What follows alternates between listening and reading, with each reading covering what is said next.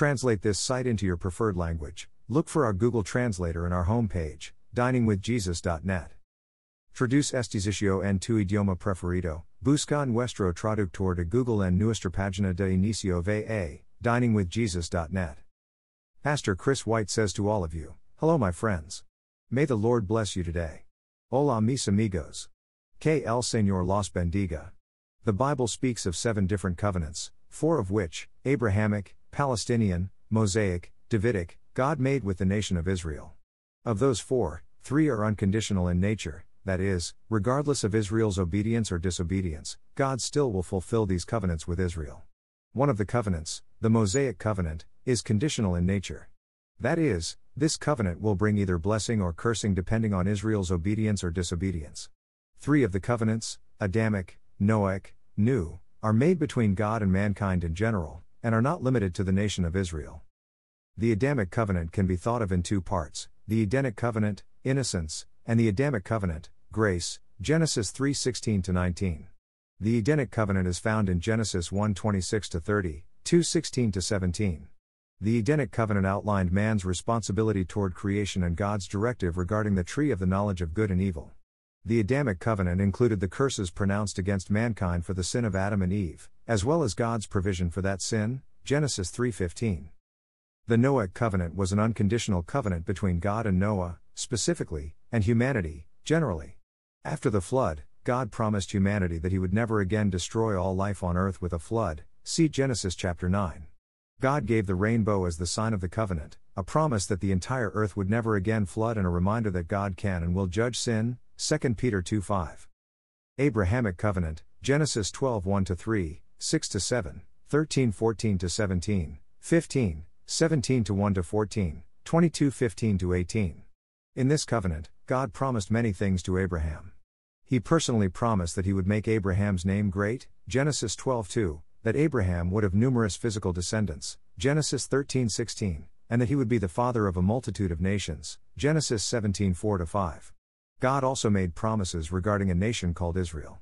In fact, the geographical boundaries of the Abrahamic covenant are laid out on more than one occasion in the book of Genesis 12 to 7, 13 14 to 15, 15 18 to 21.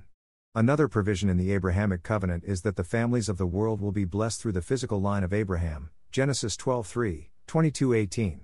This is a reference to the Messiah, who would come from the line of Abraham. Palestinian covenant, Deuteronomy 31 10. The Palestinian covenant, or land covenant, amplifies the land aspect that was detailed in the Abrahamic covenant. According to the terms of this covenant, if the people disobeyed, God would cause them to be scattered around the world, Deuteronomy 33 4, but he would eventually restore the nation, verse 5. When the nation is restored, then they will obey him perfectly, verse 8, and God will cause them to prosper, verse 9. Mosaic covenant, Deuteronomy 11, et al. The Mosaic covenant was a conditional covenant that either brought God's direct blessing for obedience or God's direct cursing for disobedience upon the nation of Israel. Part of the Mosaic covenant was the Ten Commandments, Exodus 20, and the rest of the law, which contained over 600 commands, roughly 300 positive and 300 negative. The history books of the Old Testament, Joshua Esther, detail how Israel succeeded at obeying the law or how Israel failed miserably at obeying the law. Deuteronomy 11:26 to 28 details the blessing slash cursing motif. Davidic covenant, 2 Samuel 7:8 to 16. The Davidic covenant amplifies the seed aspect of the Abrahamic covenant. The promises to David in this passage are significant. God promised that David's lineage would last forever and that his kingdom would never pass away permanently, verse 16. Obviously, the Davidic throne has not been in place at all times. There will be a time, however, when someone from the line of David will again sit on the throne and rule as king. This future king is Jesus, Luke 1 32 33. New Covenant, Jeremiah 31 31 34. The New Covenant is a covenant made first with the nation of Israel and, ultimately, with all mankind. In the New Covenant, God promises to forgive sin, and there will be a universal knowledge of the Lord. Jesus Christ came to fulfill the law of Moses, Matthew 5:17, and create a new covenant between God and his people. Now that we are under the new covenant, both Jews and Gentiles can be free from the penalty of the law.